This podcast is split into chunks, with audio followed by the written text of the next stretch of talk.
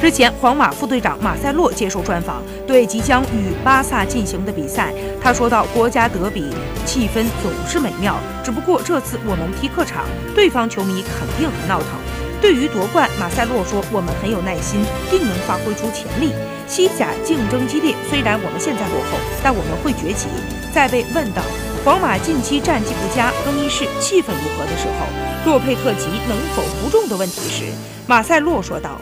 洛佩特吉正在竭尽所能做好每一件事，他在努力让皇马重回榜首。我们球员们也相信他能够做到。在如何看待 C 罗的问题上，他表示：“C 罗确实厉害，但皇马高于任何球员，皇马会一如既往。”